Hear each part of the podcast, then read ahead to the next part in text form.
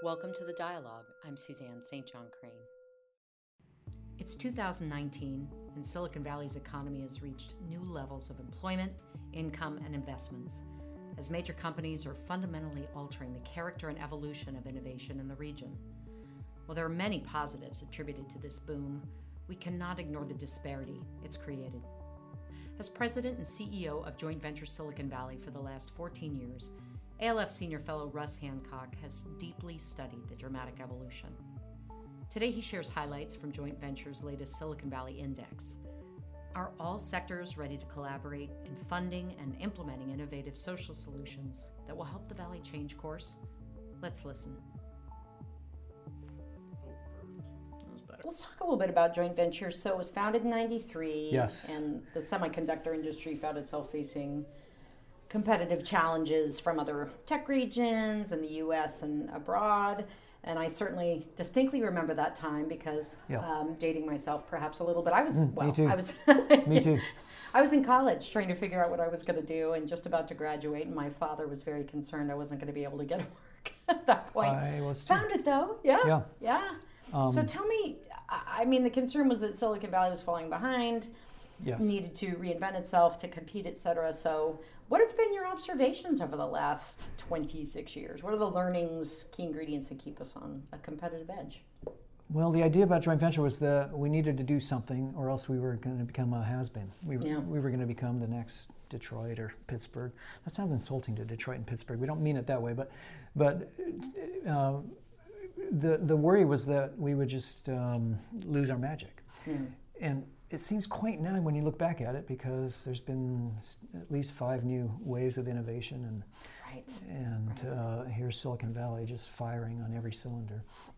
But if you were around then, it was real. People were very concerned that we had lost our way and that we were going to we were going to forfeit our it, it, our advantages. Right.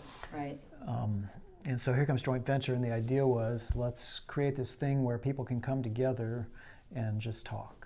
Um, instead of throwing spears at each other and contending as antagonists out in the marketplace, let's let's create this place where everybody can sit down, set their weapons aside, talk, have it be multi-sector, so it's not so it's it's all of the sectors Right. sitting down together and figure out ways where they where we can work collaboratively.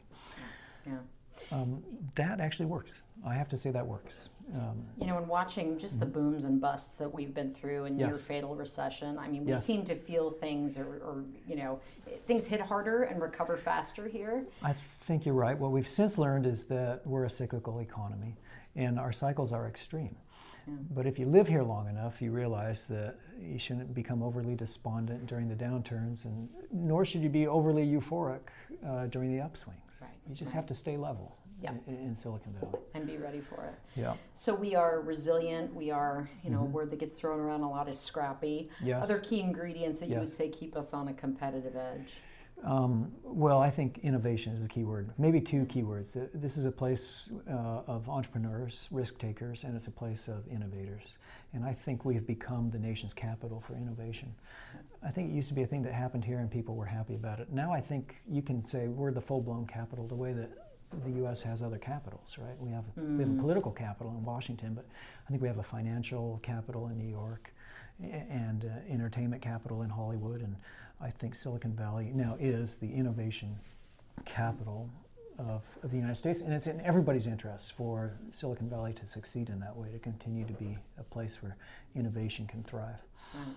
And you and I have talked uh, offline too, just about you know Silicon Valley isn't a, a place; it's an idea. It's kind of a region. it's kind of hard a to region. it's hard to define, right? And Silicon Valley is a phenomenon. That, Yeah. I, I think that's the best way to think about it. And the phenomenon is this phenomenon of, of entrepreneurship and innovation. right. And its footprint used to be small. It used to be down in the south part of the bay. But that footprint has spread to take in, I, I just want to say the whole Bay Area.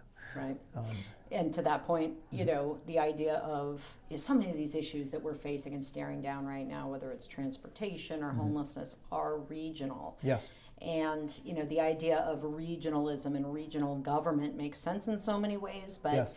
You know, there's budgets and egos and county and city borders that are in place that make it difficult to really come together and problem solve as a region. And you know, have you seen though over the last say few years or decade? What have, what have been your observations that mm.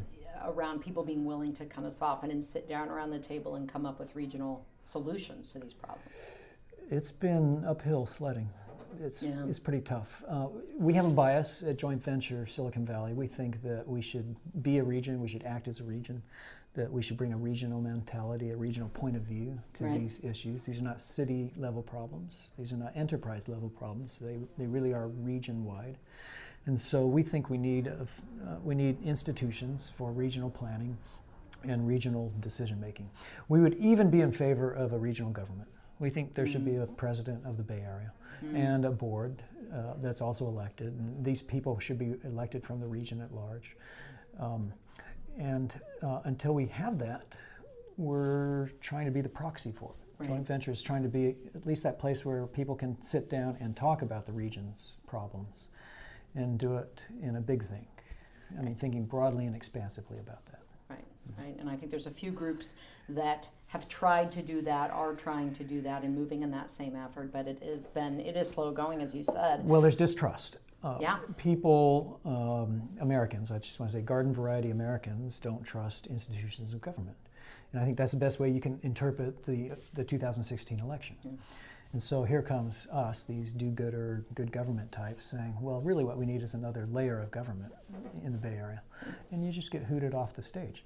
So this is going to be really difficult. On the other hand, I just have to say, um, things work better when the institutions of control are closer to home. And uh, California is this enormous state, 37 million people. I mean, that's more people than Canada, right? Uh, so we, we, are constantly arguing that we, sh- we really should have more localized institutions. People love mm-hmm. local control. Uh, right. So that's, I mean, we, we would like to see that um, at the scale of the region yeah, instead of the sense. scale of the state. Sure, mm-hmm. sure. And you hear more and more of that, especially after the 2016 election as well. We have, we have no control over what happens there. Let's focus here. Let's focus on our city and our region and county. Great idea. Yep. Mm-hmm. Um, so let's let's dig in a little bit to the 2018 index. Uh, 19. Spe- 2019 19 index, index yes. specifically, right? right mm-hmm. With the 2018 findings. Correct. There, there we go. Yeah, exactly. Let's make sure we get that right. Uh-huh. Um, so certainly plenty of good news, um, yep. things that we have seen and observed in terms of economy and yes. employment and and investment, and then some pretty, you know, as you all described it, sobering dose of contradictions mm-hmm. um, about our economy. And, mm-hmm. you know, a couple of the, the things I pulled out, right? new levels of, of employment income investment, a record setting 50 billion in VC funding. Yes. It's incredible. Yes. Record 81 mega deals. Mm-hmm. Uh, yet a third of our population doesn't meet self sufficiency standards. Yeah. You know, and more people are leaving the region. And certainly, you mm-hmm. know, I can, uh, anecdotally and in my neighborhood, I know that we've had it's amazing to me how many people are leaving. I mean, the neighborhood is com- almost completely turned over in a in mm-hmm. a few block radius, right? This is true. So let, us start with the good side, the yes. you know employment investment. What types of companies are getting funded? What are the trends that you all have mm. been seeing? Well, just from a purely economic standpoint, it's really positive. The, we're seeing growth, and this, is, this has been sustained growth over, uh, I want to say, a period of 10 years now. We've been expanding since 2008. Uh, we were the first economy to, re- to emerge out of the epic recession. And, uh, you know, we've put together this incredible run. And what's distinctive about it is that it's not characterized by any one sector or one industry. It's everything. It's nanotechnology, it's information technology, IT infrastructure, it's electric vehicles, the, in, the infrastructure that supports electric vehicles. Uh, it's, of course, social media, um, the new sharing economy, um, um, biotechnology, uh, uh, pharmaceuticals. Right all of these things are happening. We used to have a more limited portfolio. That's, I mean, that's, you used to think about Silicon Valley as the land of semiconductors or the land of personal computing or the land of software or whatever. Mm-hmm. But now the portfolio is so broad. Uh, big data, uh, artificial intelligence, the Internet of Things. I mean, all of these things are happening mm-hmm. simultaneously. That's remarkable. That's yeah. really remarkable and it's continuing to fuel jobs. Um, 30,000 new jobs in Silicon Valley last uh, last calendar year. Um, Although the growth is a little slower this year, but still going well. Why, why do you think it's I mean, it's just naturally this the cycle of it that it's slowing down a bit, or The truth is, we're we are an economy at full employment, right? Okay, and sure. so I want to.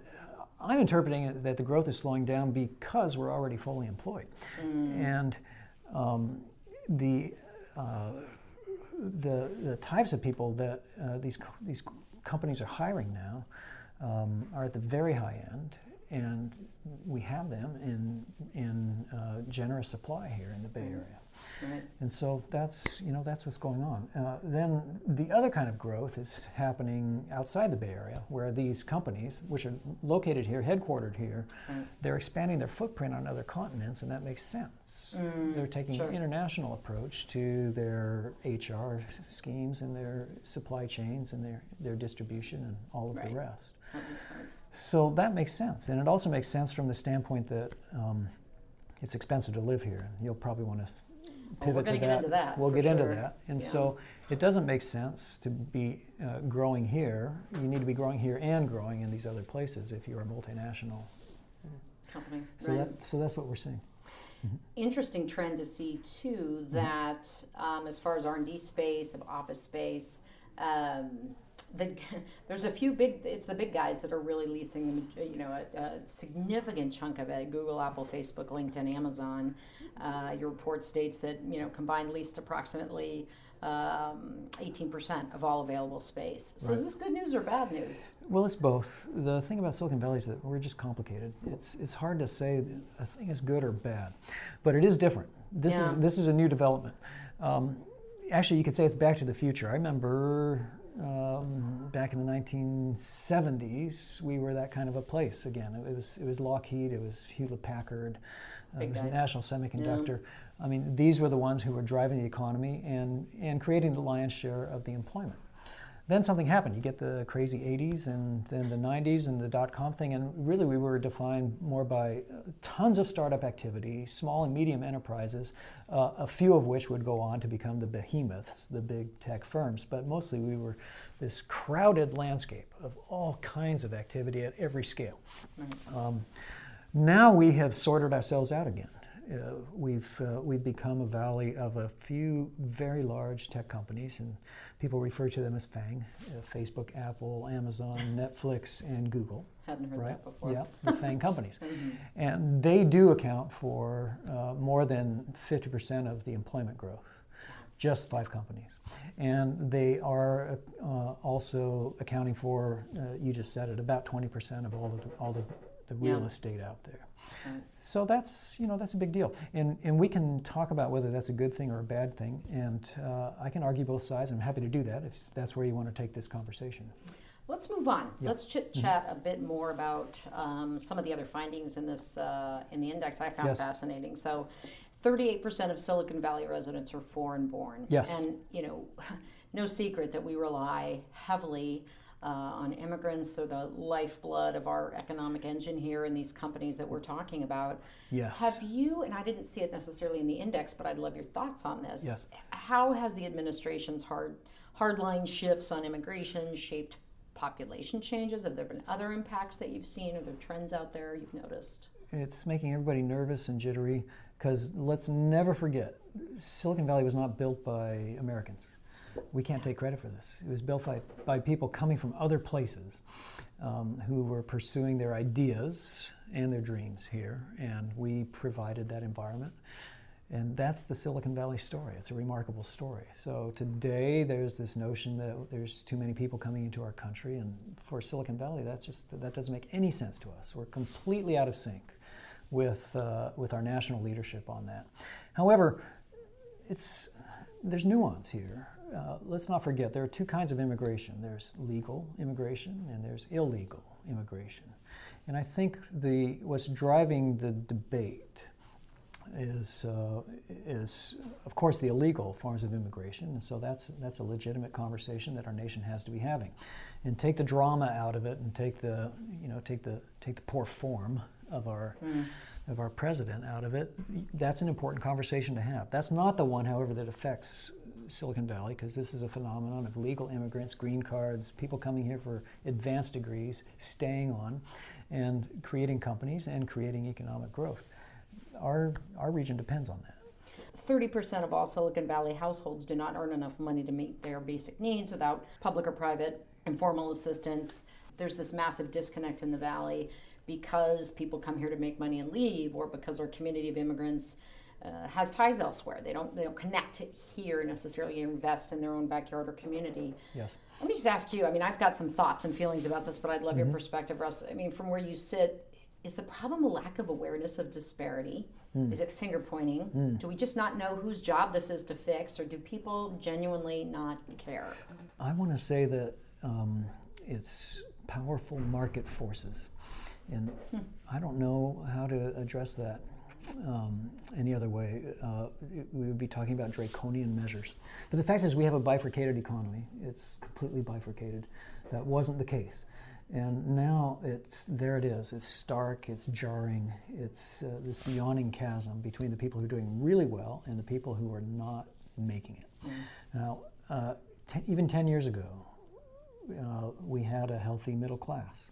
And that, um, you know, those mid range jobs are just disappearing. They've, they have been permanently outsourced to the last century. Mm-hmm. That's what mm-hmm. that's that's actually what's happened. Uh, all those jobs are gone. We don't need them anymore. And so the, the jobs that we're creating in Silicon Valley are at the are, are, at the opposite ends of the spectrum. They're in the service professions and they are at the very high end where you're talking about extremely talented people that know how to make electrons dance. And um, mm. So now we have this bifurcation. Now, what do you do about that? Some people say, well, the answer is uh, that we have to train people uh, so that they can do the high end stuff, so that they can climb a ladder out of the service sector. I actually think that's a gross oversimplification. Um, everybody shouldn't become a software architect. That's, Nor are they meant to be. exactly. yeah. That's not our future. Uh, instead, we just need to figure out how to build a community where we are creating opportunities at every end of the spectrum and that it's viable at any, any place in the spectrum. That's the kind of community that we need to create but it means addressing our housing shortage. That's it. Finally, boils down to that. And in our region, we're not we're not doing that. We're not even close. Inventory and types of housing. Yes. It's it's it's both, right? It's yes. supply as well as uh, yes. uh, you know the types of housing available for folks. Mm-hmm. Um, you know, it's fascinating to hear ALF fellows in our in our program dialogue about this, about mm. these disparities, especially mm-hmm. when you don't spend every day, day in and day out, running a nonprofit or dealing in a po- with a population that right. is part of that thirty percent. Right. You know the the clear um, either misperception or misunderstanding mm. comes out and then as we learn about each other much yes. like in your cross-sector yes. conversations right we go mm-hmm. oh didn't mm-hmm. know that didn't realize that right now that we understand the inner workings of the system, whatever that system is, mm-hmm. how do we start turning turning it? Yeah. And I would just I would love to hear, you know, do you have any examples of cross sector collaboration and joint venture mm. that kind of prove that theory that the sectors need to sit down and, and talk? Uh, has it solved a tangible problem? You know, we have we have a new phenomenon in Silicon Valley. It's the phenomenon of the corporate kitchen. Um, and I'm talking about the Googles and the Facebooks of the world that are that are creating these vast um, uh, food operations. It's, it's amazing. It's breathtaking, actually, what's going on. And uh, you, you, you didn't see that until Google came up with it. Yeah. All right, well. And as uh, a result. as a result, it turns yeah. out there's actually excess food. There's surplus food, and that food goes to the landfill. And uh, so we were doing what you what, what you're doing, which is looking at the index and realizing that there's all of this um, food insecurity in Silicon Valley and people who aren't meeting self-sufficiency uh, standards and people who really don't know where their next meal is coming from. Meanwhile, you have food from Google going to uh, going to a landfill. Yeah. We, we wanted to figure out if there's a way to, to solve that problem. And uh, we worked on it for a year and a half, two years, and I can take you through all of the all of the complex stuff that we went through, but I'll just tell you what the solution is. We finally bought a truck. We we have yeah. a food truck. Actually, we have a fleet now of food trucks, and they go to Facebook and Google and to Stanford and other places throughout the valley and collect the surplus food, and we drive it into East Palo Alto, and we drive it into East San Jose, and we just pull up on street corners and um, at schoolyards, and we hand the food out. Yeah. You know, it's. I mean, this is this is the ALF story too, as you know, right? You get fellows around a problem after they've been in deep relationship with each other and That's understand right. each other's paths. Right. The problem is not always resources; mm. it's relationships. It's not rocket science to fix some of these. It's relationships and deep understanding and this taking is my point. Time. This is taking my point exactly. Time, right? yeah. yeah, it actually it's amazing that it actually took so long. And honestly, it sounds easy. Just pick up the food, drive it to East San Jose no, it's actually not easy. Um, yeah. There's there's a huge body of regulation and laws around food, its handling, its treatment, its delivery, sure. and its distribution. And so we had to navigate all of that, and you can't do it without working with the partners. And in this case, the partners are everybody from Google, right, who's uh, doing these amazing things to the people that are driving our food trucks, to the people that understand the food industry, to the, to the service workers who are in the kitchen, and, and, and then the populations that are in need. So it's been a fabulous example of collaboration across all of those different yeah. segments. We often dance around the topics of diversity, inclusion, equity, and how we deeply embed those and have those conversations in our organizations, in our sector, in our community. And God, if there's any place that should be having these conversations mm-hmm. and leading by example at Silicon Valley, you know, what was the, the, the figure you all have is 38% of our community, you know, is immigrants. They're yes. immigrants. Um, so, you know, my strong feeling is we need to take a hard look at ourselves as leaders, at our company, at our community culture values around this, and engage in dialogue to better understand our differences, or we're not going to meet our potential as a valley. We're not going to serve the community yes. uh, that that uh, we are called to serve. Mm-hmm. So how how from your perspective can we move towards inclusion practices being a foundation of shaping the valley's future, not an afterthought, mm-hmm. not a not a nice to have, but a must have, mm-hmm. uh, and that equity is a lived embedded value for all of our sectors. Well, you start by talking about it, and that's the value of ALF once again, where uh, people are convening and these dialogues and facilitating this kind of a conversation. And if you do it with enough people, pretty soon you're spreading. Um, you're spreading this around, and it's catching on. So I just I don't want to ever uh, underestimate the the power and the importance of dialogue, because that's ultimately what will change things and that's how you that's how you've seen changes in Silicon Valley society and its ecosystem over the generations. That's always how it starts. then you have to go beyond that to changing norms and changing rules and changing procedures and changing cultures. And all of that has to happen. It happens because people stand up, people take positions, people say enough of this shame. We have to uh, we have to be better. And usually it's the young people and usually it's the people who are young at heart because they're un, they're unencumbered by precedent and mm. um, they're willing to think fresh and new. And that again is the value I see in ALF.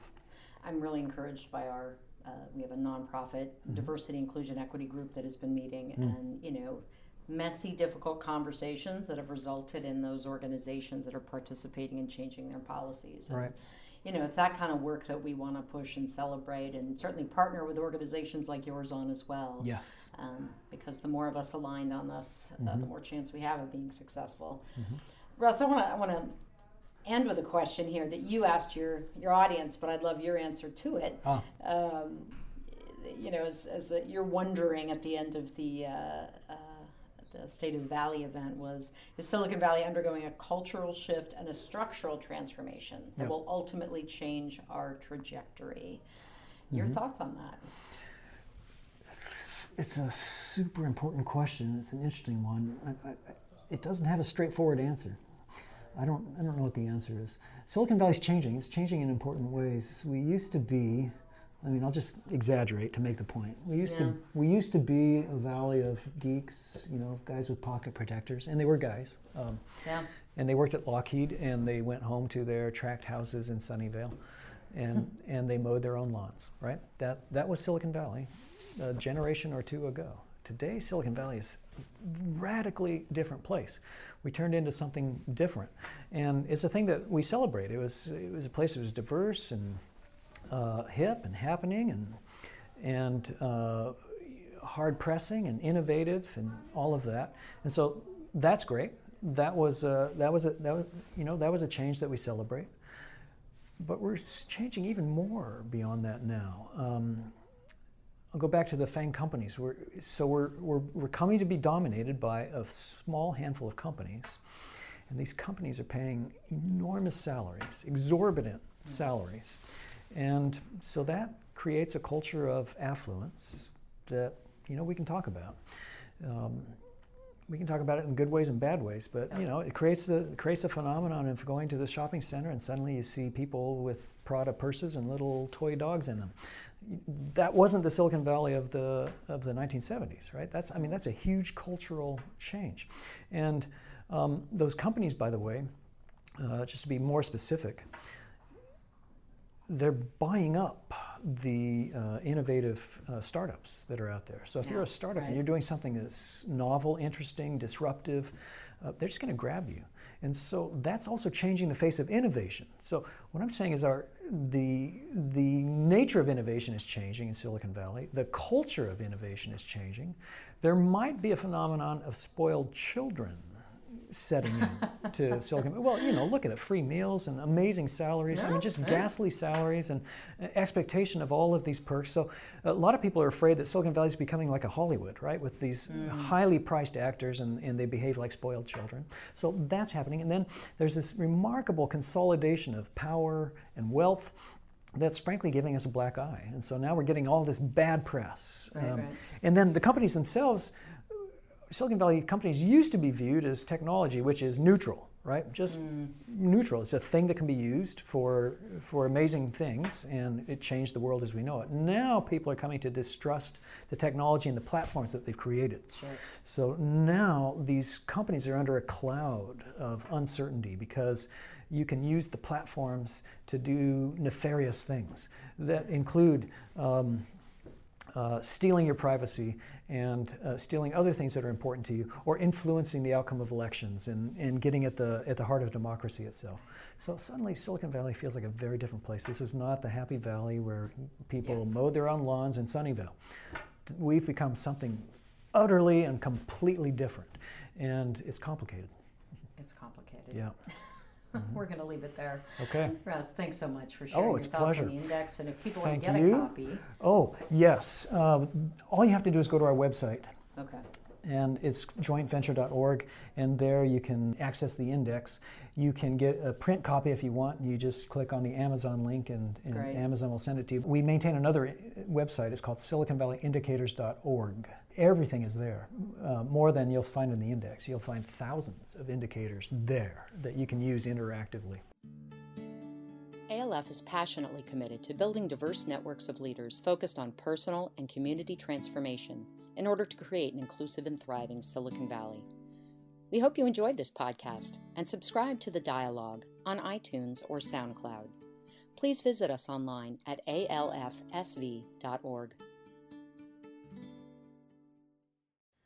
This podcast was made possible by our Leadership Circle members, Susan Orr, Randy Pond, and Lisa Sonsini.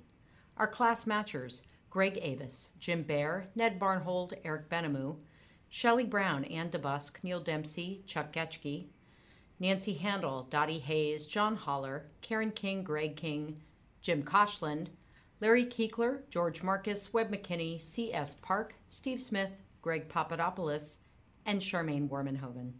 And special thanks to our 2019 Exemplary Leadership Award sponsors Class 15, Eris Communications, the Sobrato Family Foundation, the Knight Foundation, HP Inc., and the David and Lucille Packard Foundation.